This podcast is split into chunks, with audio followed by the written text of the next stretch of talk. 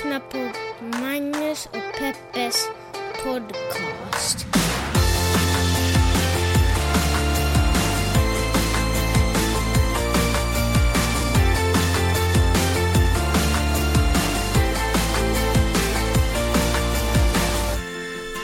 Hallå internet och hjärtligt välkomna ska ni känna er till podcasten som heter Magnus och Peppes podcast. Och jag vill inte vara den som är den. Jag vill börja med att säga att jag är jättetrött.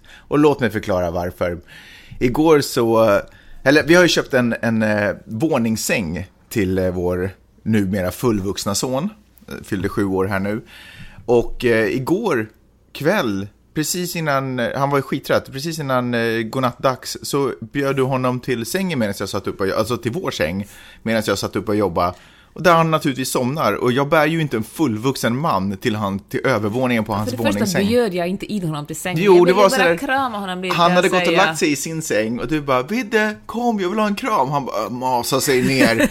De sista krafterna av energi så föll han ner i sängen och gav dig liksom en halvt kram, en halvt bara ett träd som faller. Eh, så jag måste sova i bunkbädden då, för jag fick ju inte plats i sängen längre. Eh, så jag, när jag säger att jag är trött så är det inte för att jag sover för lite, utan jag är bara väldigt trött på dig. Jag vill tala om programledare som bjuder in eh, gäster för debatt. Och så tänker de sig att de ska göra riktigt mustig debatt, så de tar en person från en sida och en annan person från en annan sida. Förlåt, får jag förtydliga en liten grej där? Kan vi sluta prata om att programledare bjuder in? Kan vi prata om att redaktörer bjuder in? För det är ju programledaren, det är ju sällan programledarens roll att bjuda in gäster. Jag menar bara så, ja, du är kanske programledare-expert. så vi bara definierar vad programledaren gör och vad folk gör Men berätta, du har jobbat med det här. Du har ju jobbat i båda yrkesrollerna. på båda sidorna. Ja. Nå, alltså i små redaktioner så då kanske programledaren har en del i liksom sådär vilka man ska välja och kanske ringer, kanske programledaren till och med känner gästen och, och ringer bara därför personligen. Men i, på en redaktion så är det ju en redaktör som bestämmer vilka, hur innehållet för dagen ska se ut och är alltså den som ansvarar för vilka gäster man har och varför man har just de gästerna. Så att lägga allt, bara för att programledaren råkar vara ansikte för programmet så tycker jag att det är fräckt att lägga all, liksom alla, alla misstag jättefräckt. alla misstag som ett program gör på programledarens axlar. Fair enough. Även fast de får mer betalt och även fast det är därför de får mer betalt. Jag tar det på mig det där, du har helt rätt. I alla fall, eh, Studio 1 i Sveriges Radio gjorde ett program om eh, vaccinationer. Och så bjöd de in en eh, professor som förklarar varför man ska vaccinera sina barn och så bjöd de in en annan person som inte vaccinerar sina barn och så förklarar att med tillräckligt bra immunförsvar och äter man kokosolja så då behövs inte vaccinationer. Plus att vaccinationer inte är helt täckande ändå, liksom, de skyddar inte till 100 procent. Och eh, det gjorde mig otroligt arg, och jag vet att jag inte är den enda, det här är säkert något som folk som är på sociala medier har, har läst om, men jag tycker att det är jätteviktigt att ta upp det här, för att man som eh, lyssnare och som redaktör ska bli mer kritisk. För att uh, man kan inte bjuda in två gäster när det, och uh, där den ena har forskat inom ett ämne och den andra är en tyckare och behandla dem som jämbördiga. Det är, liksom, det är inte yttrandefrihet att, uh, att åsikter ställs mot fakta. Och eh, när man bjuder in två gäster i, det, i ett sådant här fall så då ger man dem samma tyngd. Och just när det handlar om vaccinationer så är det livsfarligt för folk dör ju faktiskt av mässling. Och fine att man kanske inte mördar sina egna barn för de råkar klara sig. Men de här barnen kan ju ändå smitta andra människor, små babyn som inte ännu blivit vaccinerade eller folk som kommer från andra länder där inte det finns samma vaccinationskultur. Så genom att inte vaccinera sina egna barn kanske man orsakar någon annan människas död. Berätta om det där tweetet också. Ja, plus det, de hade också, Studio 1 hade gjort reklam för det här programmet genom att eh, tweeta ut ett citat, så här tweetade de. Om man vet hur man stärker sitt immunförsvar behöver man inte vara rädd för de sjukdomarna, säger trebarnsmamman Mina, Mia Tjärnlund. Och de har i och för sig satt in det här, den här tweeten i citationstecken, men när folk läser på Twitter ser man bara ja, Sveriges Radio tweetar att eh, om man om man bara är noga med immunförsvaret behöver man inte vaccinera sig. Gud vad skönt, behöver inte fundera på den saken mera. Jag menar, det kan gå väldigt fel. Man måste vara noga också med, med hur man marknadsför sitt program. Alltså jag blir så jäkla, jag blir upprörd, Peppe. Jag blir så Med himla- all rätt, Magnus. Tack. Eh, Men jag blir upprörd därför att eh, det här är ju just den här typen av journalistik, den här typen av debatt och diskussionsprogram där man, precis som du säger, jämställer en, en forskning med ett tyck, med fakta med ett tyck som banar väg för fejknyheter. Så man kan inte sen på public service stå kring och vara sur över och undra varför lyssnare, eh, lyssnarantalet sjunker eller folk tappar tilltro till, till eh, public service som, eh, som, om man, eh, som eh, institution om man samtidigt håller på lägger upp bollen för massa fejknyheter. För att om tyckare har samma tyngd som vetenskapsmän, eller som forskare, varför ska vi sitta och lyssna på forskare då? Då kan vi bara välja den bana vi själva tycker verkar roligt och intressant. Den här programledaren hade också introducerat den här eh, vaccinationsmotståndaren med så här, du har ju läst på väldigt mycket förstår jag. Ja, men vad betyder det? Vad är det för skit? Nej men det kan ju betyda att man har googlat supermycket. Ja, men det fattar jag väl. Det var en retorisk fråga. Ja. Men det var också ett retoriskt svar. Men, Nej men så där får man inte hålla men, på men, men, jag tycker att samma sak kan man uppleva också när folk diskuterar eh, den globala uppvärmningen och på mm. vilket sätt människorna påverkar den. Det finns ju alltid någon tomte som kommer och säger att det var faktiskt supermycket snö i Finland förra sommaren. Där ja. ser ni, det finns ingen global uppvärmning. Ja. Och så bjuder man in dem, det har ju hänt fler än en gång att man bjuder in såna mot 99 procent av alla forskningsresultat som visar, eller personer som på riktigt representerar forskning, som kan säga nej, vi har fakta på att eh, det är människan som påverkar den globala mm. uppvärmningen. Och, eh, och då spelar man ju liksom eh, Ja, men som du sa, man spelar ju falska nyheter. Ja. Det, det, det, Eller fal, falska... Fake-nyheter. Tack. Det är, det är två problem som jag ser. Det första problemet, nu ska jag se om jag kommer ihåg det andra problemet när jag är klar med det här. Men det första problemet är att jag tycker att man gör en diskussion av ett faktaämne. Alltså, man kan diskutera, eh, är, hur, hur känns det när man blir kär. Eller man kan diskutera äh, äh, liksom, personliga frågor, saker som, saker som kan skilja sig från dig som individ till mig som individ. Men vi kan inte ha debattprogram och diskussionsprogram om faktasaker som existerar global uppvärmning, existerar eh, vindfenomen, existerar eh, är, ehm, evolutionen ett faktum, är, existerar solsystem. Kan, det, liksom, det kan inte vara upp för diskussion. Vi måste liksom och, och, eller då i det här fallet eh, vaccination. Det är väl inte ett debattprogram, det ska väl inte ett debattprogram kretsa runt. Sen så tycker jag absolut att det heter, och det här är väl punkt två, sen så tycker jag väl, eh, ja vänta jag sa att jag hade två problem med det här. No, Okej, okay, men min andra punkt i alla fall att det är klart att eh, människors röst som står för att nej, eller människor som har valt att nej, jag tycker inte att vaccination är min väg, att gå av religiösa eller filosofiska eller, eller annars bara konstiga anledningar det är klart att deras röst inte ska dämpas. De, de, de ska ju också naturligtvis höras i, i public service-media, men inte debattprogram om ämnet. Där kan man göra en studie, man kan göra ett reportage, man kan göra en dokumentär. Man kan faktiskt ägna en halvdag åt eh, vaccinationsmotstånd eh, och studera vilka är de här människorna som är emot vaccination. Och varför tror de det? Och varför, vad tror de det? Och vad baserar de det på? Liksom analysera den mm. grejen. Inte ställa dem emot eh, Eh, inte en och en med liksom ett, ett värde ställa dem emot eh, vetens eller fakta helt enkelt i ett debattprogram. Och orsaken till att Under all kritik. inte tror på vaccinationer handlar ju om att vaccinations, vaccinationsvården har varit så effektiv så de här sjukdomarna existerar ju knappt mer. Ja. Men det handlar ju bara om just för att människor vaccinerar sina barn. Så fort man slutar vaccinera sig så kommer de här sjukdomarna tillbaka. Ja. Man behöver ju inte vara en forskare på liksom Karolinska för att fatta det. Ja, nej men absolut. Men vi, då, kan vi ha, nej men alltså, då kan vi ha debattprogram och vad som helst. Då kan vi bara rycka upp allting vi vet. Påskharen, ja, existerar hen? Gravitationen, jultomten, allting. Vi har debattprogram för huruvida det existerar eller inte. Absolut. Men det är, så kan vi inte, det är liksom inte public service roll att, alltså public service roll är väl ändå att betrakta omvärlden och rapportera från omvärlden. Så att vi som vanliga medborgare i det här demokratiska systemet har möjlighet att fatta beslut och vi ska gå till valurnorna. Eller annars bara fatta eh, möjlighet att förstå vad det är som händer runt omkring oss och sätta det i någon form av kontext. Inte att på något sätt eh, omforma oss till halvidioter där vi liksom rycker upp allting som... Eh, å ena sidan, å ja, andra men sidan. exakt. Det, vi kan inte hålla på och vela mellan, alltså, nej, fan, håll ordning på fakta och tyck. Jag ser att eh, redaktören har huvudansvar här, men som lyssnare måste man uppenbarligen nu för tiden också hålla ett öga på sig själv, eller ett öga på sitt öra, och, och fundera på om någon presenterar inbjudna gäster i en radiostudio till exempel, och fundera att jaha, det här är alltså en forskare, jaha, det här är en privatperson som har googlat jättemycket. Ja, framförallt så blir jag så jäkla, jag blir, jag blir sur av en annan anledning också, och det är att jag sitter och försöker för det är inte helt ovanligt att det, att det dyker upp en människa i mitt ansikte och så sitter vi och har diskussioner om huruvida gravitationen existerar eller du vet något annat filosofiskt eller huruvida, hur, huruvida maktens korridorer försöker korrumpera oss och mm. ha det som det enda målet. Illuminati och massa så här konstiga konspirationsteorier. Eh, och man kan inte lita på media just nu. Jag söker bara min media på Breitbart, eller söker bara min information på Mbiletti eller Breitbart. Eller YouTube. Eller, eller YouTube, eller vad heter den svenska motsvarighet? Som, Ja, Pixlat. Ja, Pixlat, du vet. Det är där man får den riktiga informationen.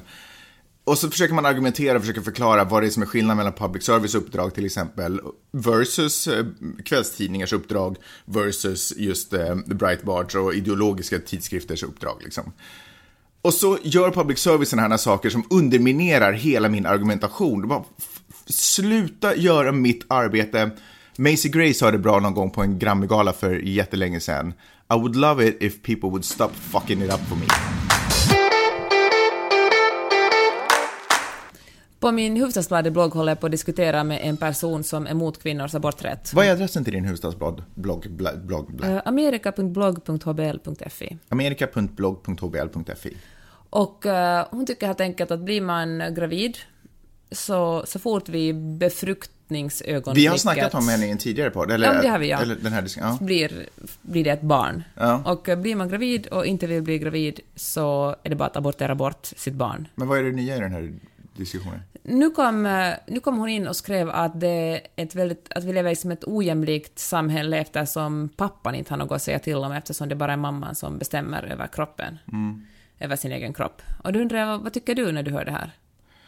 Borde, är det ett riktigt jämställt eh, land? Har kvinnor, har män lika mycket att säga till om sitt ofödda barns fosters liv? Um, jag tror att i det här fallet, eftersom eh, jag väljer att följa vetenskapens rekommendation, att eh, kla- inte klassificera det som ett liv när det är ett litet, en liten amöba, eller ett embryo, eller vad fan det nu är. En samling celler. En samling celler snarare. Ehm, förlåt att jag inte uttrycker mig så vetenskap, eller så medi... Ja, jag hittar inte ens det det ordet. Ja. Anyway, ni vet vad jag pratar om. Ehm, så tycker jag att det inte är upp till frågan om huruvida mannen har rätt att välja, eller mannen ska ha någonting att säga till om när det kommer till att bevara ett liv eller inte. Jag tycker att nu pratar vi om eh, någonting som händer i en kvinno, kvinnlig kropp och kvinnans rätt att bestämma över vad som sker i kvinnans kropp. Precis som mannen har rätt att bestämma vad han vill göra eh, om någonting sker i hans kropp. Mm, Vad det nu skulle kunna tänkas vara. Du vet, om man har fotsvamp, vill han behandla det eller vill han inte behandla det eller någonting annat.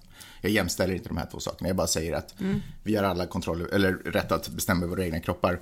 Så, men, men det är klart, när det kommer till situationen så här, åh, eh, ett par, ehm, hon har blivit gravid och, och nu är det så här, vad ska de göra? Ska de gå all the way eller ska de försöka avbryta det här innan någon har kommit till skada så att säga? Och det är klart att då har, i dagsläget så har ju mannen ingenting att säga till om det egentligen, annat än att jag tänker mig att om det är en sund relation att det på något sätt föregås av en diskussion. Men i princip så är ju det sist, slutliga beslutet kommer ju av kvinnan. Och jag kan inte se vad som egentligen är problemet med det eh, alls. Att förvänta sig att kvinnan skulle dela ett beslut rörande hennes egen kropp med mannen för att på så sätt sprida jämställdhet är ju liksom, det är ju upp och nervända världen. Alltså det, hon ska ju, vi ska ju ge, snarare ge tillbaka makten till kvinnor när det handlar om deras kroppar och vad de vill göra, huruvida de vill skyla sig eller inte skyla sig, operera sig eller inte operera sig, eh, ha sex eller inte ha sex. Alltså vi, det, vi ska ju ge tillbaka makten till kvinnor att bestämma vad de vill göra och inte, inte börja ta delar av de här olika kakorna eh, som vi i, i vissa fall äger hela delarna av.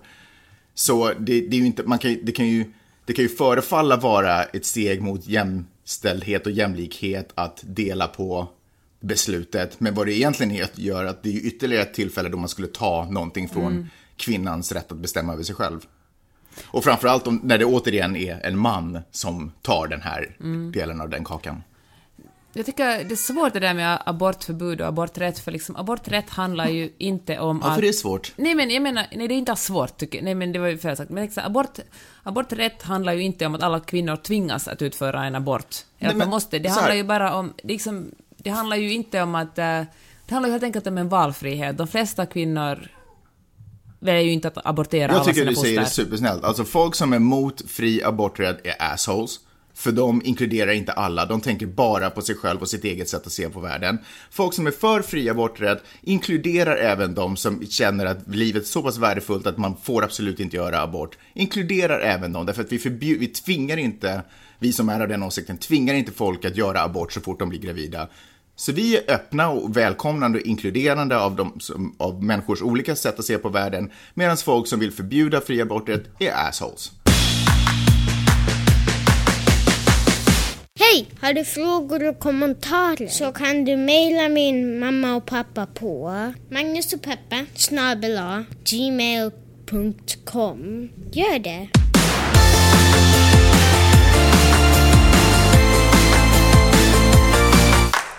Läste du den där texten om eh, pay to stay-fängelser i USA? Nej, jag tittade på bilden, men kunde av bilden utläsa att det var en fångvaktare på ett kvinnligt fängelse som hade tvingat till sig oralsex och åkt fast för det. Vad är du inne på för sidor egentligen? Va?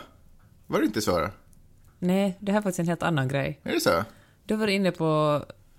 Nej, men så åkte han fast för det, så fick han typ två års fängelse. Men istället för att hamna på en sån här vanlig, farlig typ jail, så kunde han för 100 dollar natten bo på ett privat, lite schysstare fängelse på en helt annan plats, i lite mindre ort där de har så här TV och lite skönare säng och grejer. Ja, men det är samma koncept, men det här var faktiskt en businessman som uh, åkte in för att ha fifflat för mycket med sina pengar. Kanske jag blandar ihop två filmer som jag har sett. Och, och han, eh, han har inte sagt åt sina små barn att han är på en, en förlängd arbetsresa i New York, så därför är han under pseudonym i den här artikeln. Nej, det är sant. Men uh, i så här, Två år, eller hur länge är vi Ja. borta? Så här, ett år i arbetsresa. Mycket intensiva möten.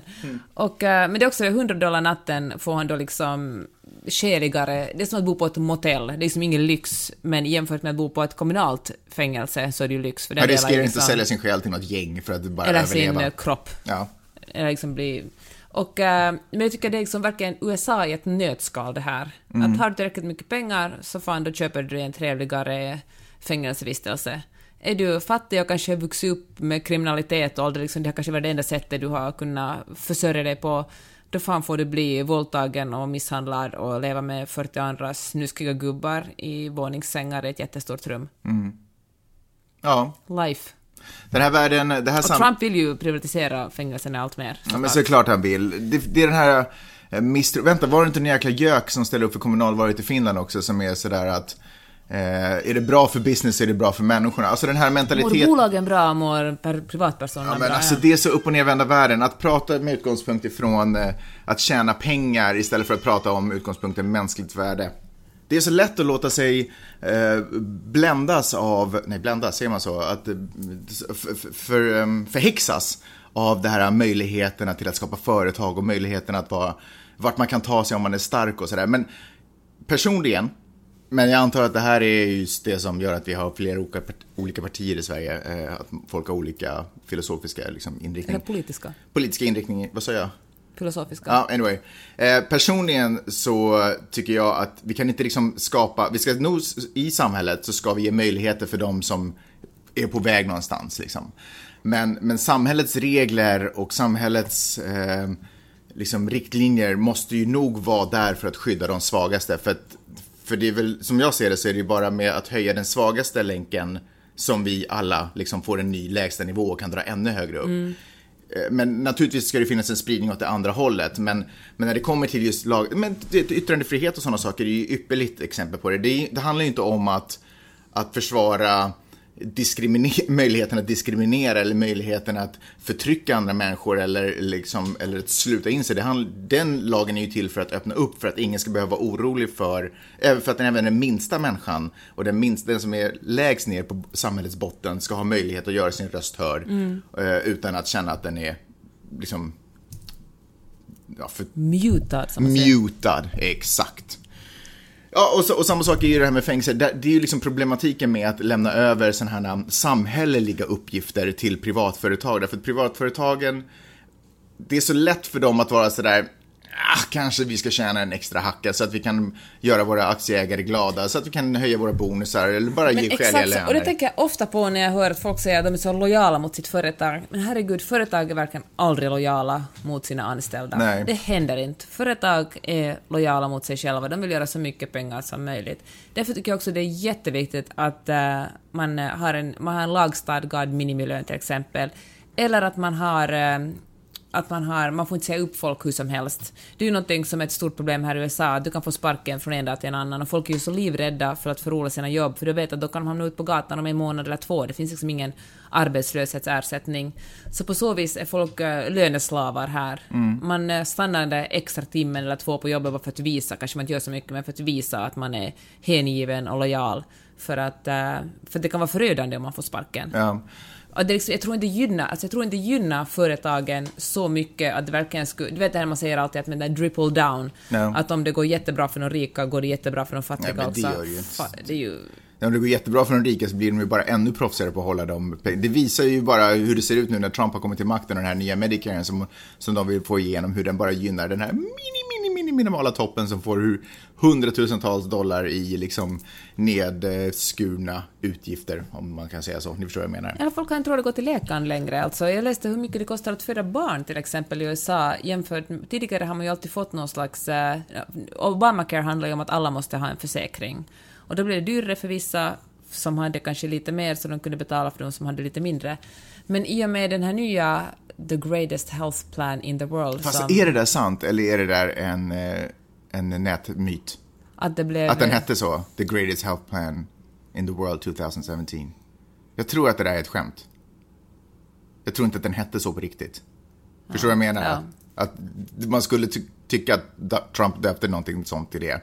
Men jag tror faktiskt att han aldrig, alltså jag tror att det är bara fake. Anyway. Fake news, vänster fake news. Fake, uh, typiskt CNN va? Ja. Ja, i alla fall. Men, uh, men folk har liksom... Uh, ja, folk har helt enkelt inte råd att ta sina barn till läkaren eftersom de inte har... Eftersom hela systemet här är uppbyggt på att man har en försäkring. Ja. Nu, nu, nu tappar jag bort mig. Men kanske bara var det som var min poäng. Att det att folk blir jätterika hjälper, att en liten procent blir jätterika hjälper väldigt sällan den stora massan som har väldigt, eller liksom den, det finns ju en jättestor grupp människor i USA som har väldigt lite.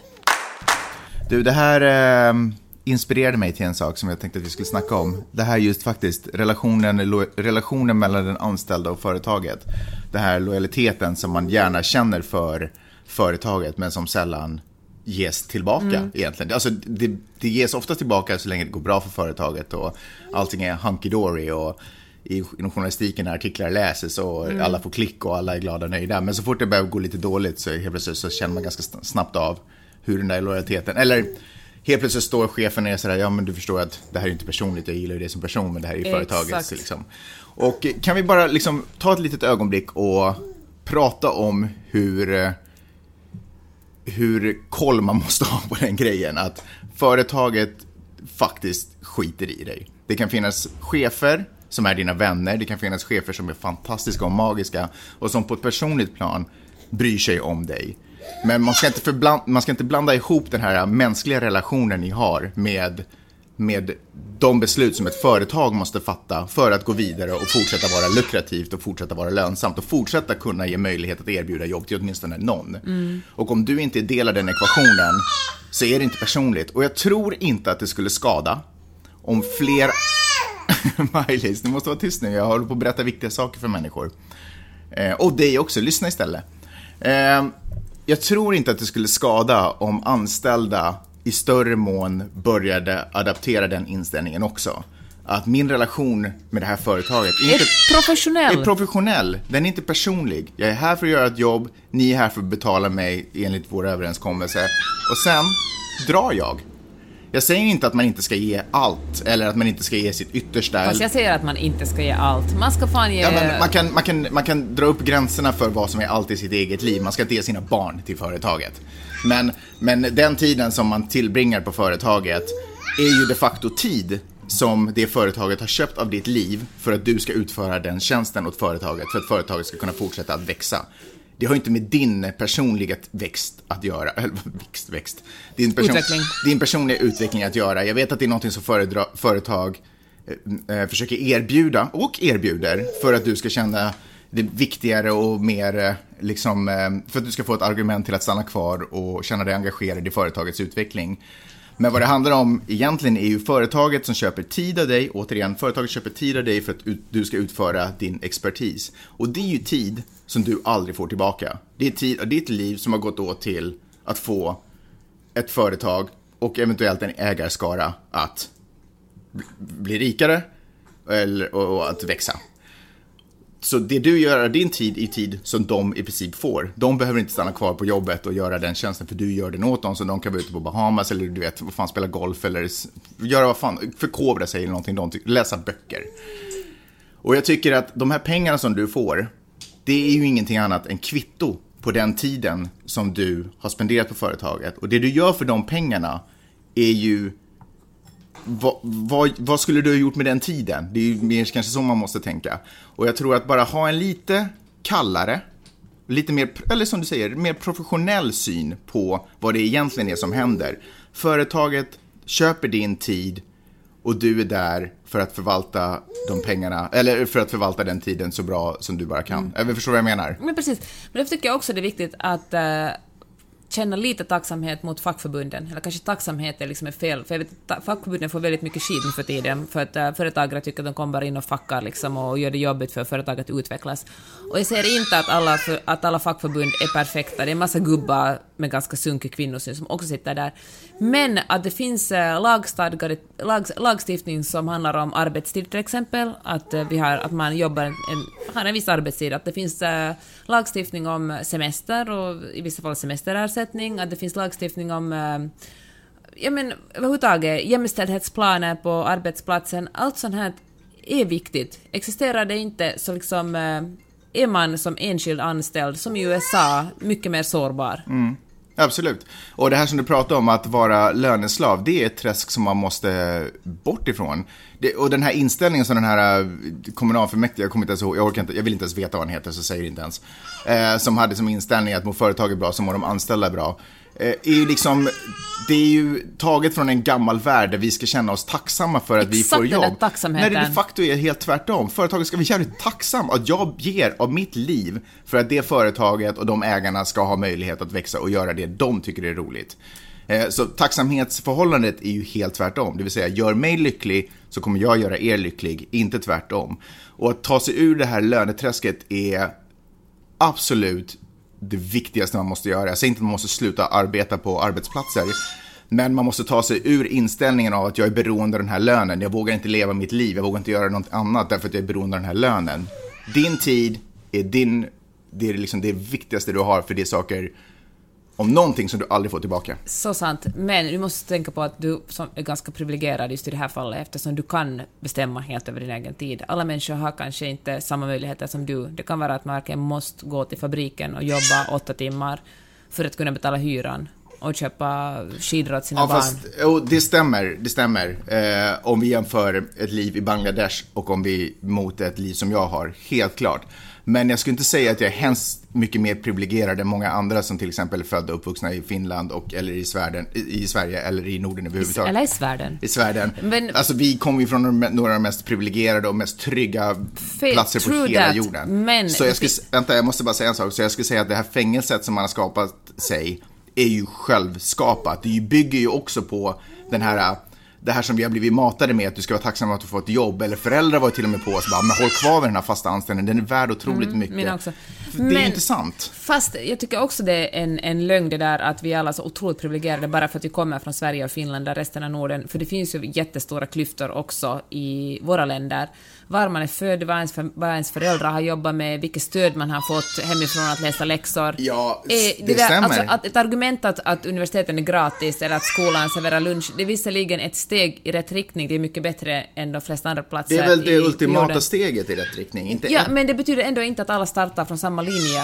Vi, vi börjar alla med olika förutsättningar. Nej, men om du Ja. till exempel jämför med hur, hur världen ser ut här i USA, som vi har pratat om tidigare, att här lever ju den Maj-Lis, här lever ju tank, här lever ju illusionen, deras slogan, the American dream, alla har möjlighet att bli någonting. Det stämmer ju inte. Därför att här så startar du, kan du på riktigt starta från botten och dessutom blockas hela vägen upp till toppen. I Finland och Sverige så är det ju hemskt sällan som du, jag menar, jag säger inte att, att eh, rasism inte före, förekommer, men du har ju nog liksom klyftorna är inte lika stora mellan människor, personer födda i våra nordiska länder versus personer födda till exempel i andra delar av världen och våra Okej, men det där är ett orättvist exempel. Nej, det är inte finns orättvist större- exempel. Nej, Jag men- tycker man ska, man ska respektera sitt privilegium oavsett vilken nivå det är Ja, på. men jag, tycker, jag tror att vi för lättvindigt är sådär välfärdsstaten, alla har samma möjligheter, för det har alla inte. Nej. Folk kommer från olika håll, folk har liksom olika stöd hemifrån. Till exempel alkoholism är ett jättestort problem i våra länder. Att växa upp med en alkoholistförälder är en helt annan sak än att växa upp med två stycken föräldrar som uppmuntrar dig att läsa läxor och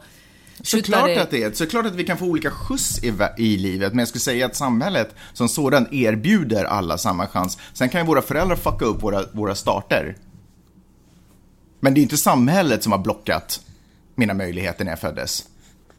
Det är mina föräldrar i så fall. Men på vilket sätt har samhället blockat? Jag menar, vad Nej, det är det de inte har. Nej men i USA, jag menar det finns ju ingen ser- lagstiftning som blockar i USA heller, men det handlar ju om liksom vilka Nej, men här är ju strukturer. vilken- Här är ju strukturer som, jag menar om jag, är, om jag skulle ha varit född på en liten landsbygd någonstans i Sverige så skulle jag fortfarande ha rätt och möjlighet att gå till skola. Jag skulle Fast fortfarande häromdagen få talade vi lån ju och starta faktiskt företag. om en, en liksom bekant till oss som, som hade möjlighet, som har vuxit upp på landsbygden och du sa att, att uh, hen inte alls har samma möjligheter som du som växte upp i stan till exempel. Vadå, vadå, vadå? vadå? Med din kusin till exempel. Ja.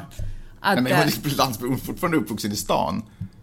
Exakt samma möjligheter, men det är klart att området som, att hon har formats av sitt område som hon lever i. Men där ser du. Men där till pratar jag om- exempel, där ser du. där pratar jag om, ja men det är inte Var samhället. inte du jag försökte, jag försökte en, en bekant. jag visste inte men det. du, du får det låta som att vara uppvuxen i skogen, men så är det ju inte. Men det är klart att det finns områden som är problemområden, men jag skulle fortfarande säga att, eh, att Men det är ju samma sak.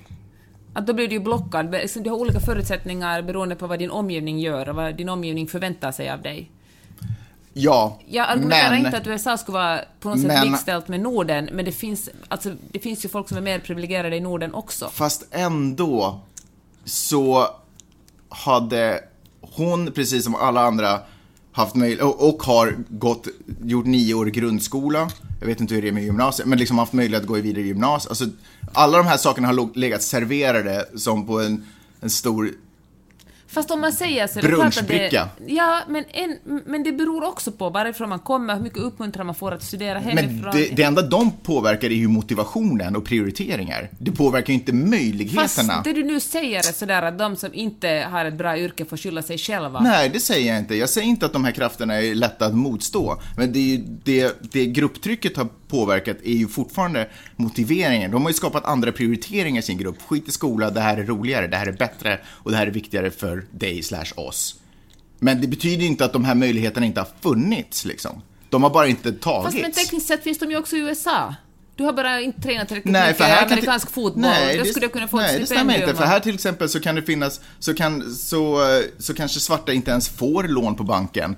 Eh, liksom svartas jag- möjligheter att jag- skapa jag- företag jag- fine, hindras. Jag liksom. och rasismen är djup här. Rasismen är också djup i, i, våra, i våra fosterländer. Och här Jag arbetar säger- samhäll- Jag jämför inte Vänta, Norden vänta, med USA. vänta. Vänta Jo, det gjorde du. Det gjorde du visst det. mycket vänta själv nu här. Ja, men du gjorde det visst det. Du sa att de här möjligheterna finns här också. Nej, för här kan jag rulla ner för gatan. Okej, sant att rasism också finns i Sverige. Men här är det sex gånger större chans att om jag är svart så blir jag stoppad av polis och placerad i fängelse för att jag har gjort någonting slash ingenting. Men söker du ett än jobb- vad det är om jag är vit. Och det är klart i- att, vänta då! Och då är det ju klart att då arbetar ju samhället emot dig. Då, då missar jag ju chansen att gå i skola för jag sitter i fängelse. Söker du ett jobb i, i Finland och Sverige och har ett arabiskt namn eller ett utländskt namn, Ja. är risken mycket stor att du inte kan få det jobbet utan Det att någon som heter Svensson i efternamn får det, Det istället. stämmer. Samma sak om du, om du jämför med kvinnor och män. Du Mm. liksom, män prioriteras också. Jag menar bara, jag ser att det såklart är mer jämlikt Mm. och mer jämställt i våra hemländer, men jag tycker att, att eh, det är föraktfullt, det är nu ett hårt Nej. ord att säga, men att man säger att alla har samma möjligheter, nej så är det inte heller. Det finns också klyftor och eh, olika möjligheter. Folk är mer eller mindre privilegierade från det Ja, men jag skulle säga att de kommer. klyftorna är inte lika stora som så att det liksom, så att det Ja, de är inte, ja, ja vänta, Men- nej. Det finns, ah! det finns rasism och sådana saker i Sverige också. Och det är sant, du kanske inte får ett jobb för att du ser ut eller heter på ett visst sätt. Men du kommer inte Nej, det, jag ska inte säga att du inte kommer placeras i fängelse och missa skolgång på grund av det. Eh, för jag inbillar mig att oavsett hur det ser ut eller vad du än heter så kommer du alltid ha möjlighet att gå i skola och utbilda dig. Eller? Hålla, ja. Ute på djupt vatten, jag vet faktiskt inte riktigt. Det jag bara försökte säga var Du är inte företagets bitch. Får jag säga en sak till om den där abortgrejen? Ja, gärna. Förlåt, nu hoppar jag dit igen. Det. Men eh, det var, Texas är ju en av de stater som It's har my en... eh, podcast väl- and I cry if I want Snälla, fortsätt bara avbryta mig. Det är superlätt att föra en, en monolog Förlåt mig, förlåt, förlåt. förlåt. I alla fall, nu är det en kvinna i, i eh, Texas som tycker att, att, som har lagt in ett lagförslag som säger att, att män borde förbjudas att onanera, eller åtminstone bli bestraffade för att onanera, för det, sperma är ju tekniskt sett ofödda barn. Oh, Det beror, och eh, snyggt. ska man, eh, ska man göra en abort i Texas så måste man... eh, Det är liksom inte sådär bara att man glider upp, utan man måste förklara varför man vill göra en abort. Så i många fall måste man göra ett ultraljud och titta, man får titta på den där, där levande i sin mage. Och så får man tala med en person som försöker övertala en att inte göra abort. Och så måste man nu vänta i två dagar och verkligen, verkligen eh, tänka över det här beslutet. Och hon säger att det borde man kanske göra samma sak med män som vill onanera. Att eh, före de tänker onanera så får de gå och tala med en person som försöker övertala dem att inte göra det. Och sen måste de, skriva, sen måste de vänta i två dagar och verkligen fundera på om de En verkligen vill... skitsexig och utmanande person. Och eh, om de verkligen, verkligen har tänkt onanera. Och det här är ju ett lagförslag som faktiskt inte, såklart inte kommer att gå igenom. Men, Varför tror du det? men det är ju som en, som en bra poäng liksom att, eh, att vad... Ja, men det är ju exakt den här kontrollen som män utför på kvinnors Precis. kroppar och håller på att tala om för dem vad de ska och får och inte får göra. Eh, så varför inte? Det är, ju- det är ju superbra. Men tyvärr så tror jag att den pointen bara går förbi alla. De som sitter under, de bara säger that's ridiculous. När det egentligen är Mm. exakt det här som pågår. Mycket bra lagförslag. tycker jag också. Kellyanne Conway, vet vem det är? Mm, det vet jag. Seniorrådgivare på Vita huset. Yes. Det var hon som myntade begreppet alternative facts när man diskuterar om hur många som inte hade dykt upp på Donald Trumps eh, Var det då det myntades? när han uh, svor in sig. Precis, för då kom ju folk med bilder och när de var så att det har aldrig varit så här mycket människor att kolla på när en president har Eller blandar ihop med att det var hon, ämbetet. blandar du ihop med att det var hon som egentligen myntade fake news? Nej, jag tror faktiskt det var alternative facts. Ska vi ägna fem minuter åt att gissa fram och tillbaka? Pausa så kollar vi. En av oss hade rätt och det var jag. Bra, fortsätta. Hon eh, har ju också blivit kritiserad för att en bild där hon sitter i, ett, i en soffa i The Oval Office i Vita huset och leker med sin telefon medan hon är omgiven av en massa män som representerar traditionellt afroamerikanska universitet i USA. Och, Var du, var du tydlig där med vad det var hon egentligen hade blivit kritiserad för? Hon satt i en soffa i The Oval Office och höll Men- på med sin telefon medan det var män Okej, från okej, jag missade det viktigaste. Hon satt med skorna på och skorna uppe i soffan Boom. och fick en supermycket kritik. Folk var sådär att men herregud, Respektlöst. Och, Ja, det ena och det andra. Och eh, för att inte tala om att hon har blivit kritiserad för sin, eh, sin eh, dialekt och sitt utseende och att hon har en massa barn och det ena och det andra. Ah, hon blev kritiserad för att ha en massa Ja. barn också. Man, kan man också bara tillägga att hon också har blivit kritiserad för saker hon har sagt? Som till exempel alternative facts. Ja. Men får jag bara säga, och det är klart hon ska bli kritiserad. Hon är ju en av eh, de mäktigaste kvinnorna i USA just nu. Det är klart liksom hon ska, man ska kolla med det stora förstoringsglaset på henne. Men just för att hon säger grejer som alternative facts, eller för att hon bara glider iväg och svarar på sina egna grejer, så, och för att hon till exempel, det var hon som sa att äh, man ska köpa Ivanka Trumps grejer nu för att stödja Ivanka, stackars stackars lilla Ivanka nu när Nordströms inte mera säljer hennes grejer. Och det säger, alltså Vita huset gör reklam för presidentens dotters klädesplagg. Det är ju så, det är ju liksom inte ens satir, det är ju så absurt, fast det är verklighet. Och det ska hon ju bli kritiserad för. Men, men det, här, det är så lätt att eh, kritisera henne för saker hon gör som hon ska kritiseras för. Att alla kunde bara släppa att kritisera henne för mindre viktiga saker, eller helt oviktiga saker, som att hon ser ut, eller hennes bakgrund, eller eh, om hon sitter med, med fötterna i soffan. Skit samma. Det finns så mycket viktigare saker att fokusera på. Och jag tänker på det som vi talade om för några veckor sedan, för jag tror det var du som höll en monolog om det då, om hur, eh, hur lätt det är att Det känns inte troligt. att du höll en monolog. Att, hur lätt det är att, att äh, falla i den fällan att man kritiserar Donald Trump för att han har löjligt hår, eller orange hy, eller små händer, eller Kellyanne Conway för att hon ser ut på ett visst sätt, eller att hon har konstig klädsmak, eller bara för att hon är kvinna. För det är ju också extra provocerande att hon är en kvinna med mycket makt. Och äh, att, man faller, att folk faller i den fällan och kritiserar henne för det här istället för att kritisera henne för fakta. För att så fort man börjar kritisera henne för saker som egentligen är ganska irrelevanta, eller helt irrelevanta, så förlorar man själv sin uh, trovärdighet i sin kritik. Förstår du vad jag menar? Ja. Då liksom... Uh, då, då är man inte längre seriös och då förlorar ens... Ja, då, då, alla förlorar på det. Du, du, har helt rätt i det och jag står fast vid det. Eller jag, jag är helt, alltså jag håller med dig. Eh, det är klart man ska fokusera på det som är väsentligt. Men sen så tycker jag också ibland, speciellt du, när du tar upp sådana här saker, att hon har blivit kritiserad och sådana saker. Så du får det att låta som att det är det enda som det har diskuterats i nyheterna och att det var liksom det största. Alltså man får ju man får ju påpeka och, och, observera saker som bara, men gud vad konstigt att hon gör så här eller... Men att hon sitter med fötterna, med, sko, med fötterna uppe men jag håller med om att... På, herregud så folk blir rasande för det. Och jag håller med om att det kanske ja, var men, respektlöst. Ja men, men, det får man väl tycka, eller hur? Det, men, det är väl inte så att hon blev superhårt kritiserad för det och nu glömmer vi alla andra frågor. För det är ju inte så. Utan man du menar att man kan ha mer än en tanke i huvudet man samtidigt? Man kan ha mer än en tanke i huvudet samtidigt. Sen så kanske jag tycker att det är irrelevant hur många barn hon har och varifrån de kommer och huruvida hon klipper håret på ditten eller dattan sättet. Men, men jag menar, man kan ha fler än en tanke i huvudet. Det kan man, men jag tycker också att så fort man, man börjar kritisera oviktiga saker så då är det som om man, det inte skulle finnas riktigt allvarliga saker. Och man måste gå på de små sakerna. Fokus istället på hennes uh, policies och hennes politik och det hon säger istället på det som hon ser ut. Hon bedriver ju ingen politik själv, eller? No, hon bedriver ju Trumps politik. Ja, hon är liksom ett språkrör för honom. Hon är förespråkare för henne. Ja, hon är språkrör för henne, precis. Och... Uh, men jag tycker att, plus att hon är kvinna med makt, alltså jag kan bara, alltså mängden dickpics hon måste få i sin mailbox varje morgon måste ju vara liksom massiv. Va? Jag är helt övertygad att man inte får en enda faktiskt. Hör du, så fort män antingen tycker att man är snygg eller är arg på en tar de en bild av sin penis och skickar iväg den. Mm. Hur många har du fått? Inte en enda. Ja, där ser du. Jag fick en på 90-talet en gång. Snoop Dogg kom nyligen ut med en video till sin nya låt Lavender där han i slutet på den videon eh, liksom skjuter en Donald Trump lookalike clown. clown. Eh, men liksom med en sån här clownpistol så det kommer ut en liten flagga där det står bang eller något sånt. Vad tycker du om det Peppe? Det är aggressivt. Ja, vi säger så här, han fick Trumps uppmärksamhet i alla fall. Ja.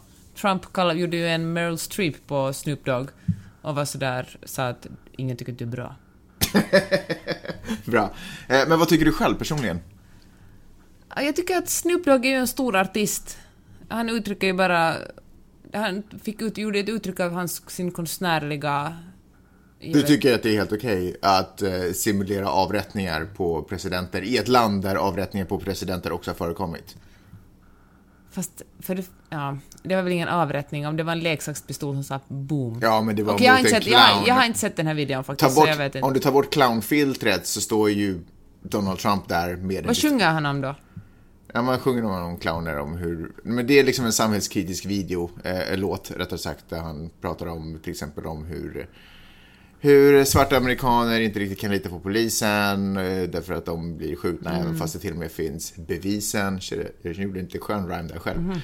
Kan du rappa den? Ja. men hörru, okej, okay, vänta, nu tar jag tillbaka det till min första reaktion. Jag tror visserligen på konstnärlig frihet, men det är faktiskt sant att det finns ju massa dårar och det finns ju för mycket vapen i det här landet, så man ska kanske inte, man ska kanske inte uppmuntra... Jag säger inte att, att man genom en video kan uppmuntra någon att skjuta någon annan, man ska inte sätta några idéer i folks huvuden, för folk är ju väldigt trigger-happy, bokstavligen, i det här landet. Mm. Nej, jag gillar inte det faktiskt. Jag tycker att det är, jag fattar att man blir arg och man blir sådär, men det, det där var, det var lite för långt faktiskt. Låten i sig, den är rätt schysst. Jag gillar det. Det känns lite som att han har gått tillbaka från sin lilla partymusik-era och droppar gamla klassiska hits igen. Men det är inte, det är inte soft att eh, visualisera en avrättning. Mm. Eller ett mord. Avrättning är det ju i det här fallet om en person liksom bara står och väntar på en kula. Det är inte så att... Förstår du vad jag menar? Det är avrättning. Ja, jag har ju inte sett den. Nej. Men hör du, Snoop Dogg gör ju ett bakprogram med Martha Stewart. Mm, det är inte heller soft att hålla på... Vad tycker du är värre då? hon, är, hon är ju ändå en, hon har ändå suttit i fängelse. Ja, skit i det. Jag vill bara kolla med dig. Ni kan ju alla gå in och kolla på den äh, låten. Lavender heter den, Snoop Dogg. Äh... Jag vill komma med goda nyheter Jaha. innan. Jag läste just precis innan vi började spela in den här podden läste jag en text på New York Times som stod att eh, folk betalar allt mer för innehåll. Kul! Och det märks ju, och det är ju jätteroligt. Alltså menar, folk betalar för Hulu, HBO, Netflix, Spotify. Ja. Och det finns eh, plattformar där eh, artister, Patreon heter en plattform, där man kan gå in och betala en artist som man tycker är extra bra. Artist. Ja. Och, eh, och, det, och enligt den här artikeln så är det helt enkelt en ny generations internetanvändare som fattar att konst måste få existera. Jag menar, i det här landet håller ju liksom presidenten på att dra ner budgetar för bibliotek och konst och allt som inte har med olja och eh, försvar och krig att göra. Så att, finns ju i och för sig oljemålningar, men det kanske inte var... ah, Okej. herregud, det där var en sån pappavits. Mm, tack ska du ha. Tack så hemskt mycket för att ni har lyssnat på oss eh, den här gången, den här veckan. Och eh, jag lovar, ni ska inte behöva vänta en hel vecka på att få nästa avsnitt, utan om ni bara håller i hatten så ska vi nog ha ut ett eh, nytt avsnitt bara inom några dagar eftersom vi var så otroligt sena med det här avsnittet. Ber om ursäkt för det, men ibland är det så när livet tar tag i en i kragen och säger jobba, mother effer. Peppe, det har varit ett, ett eh, nöje, som alltid. Jag önskar att jag kunde säga detsamma. Vi hörs snart igen. Hejdå! Hej då!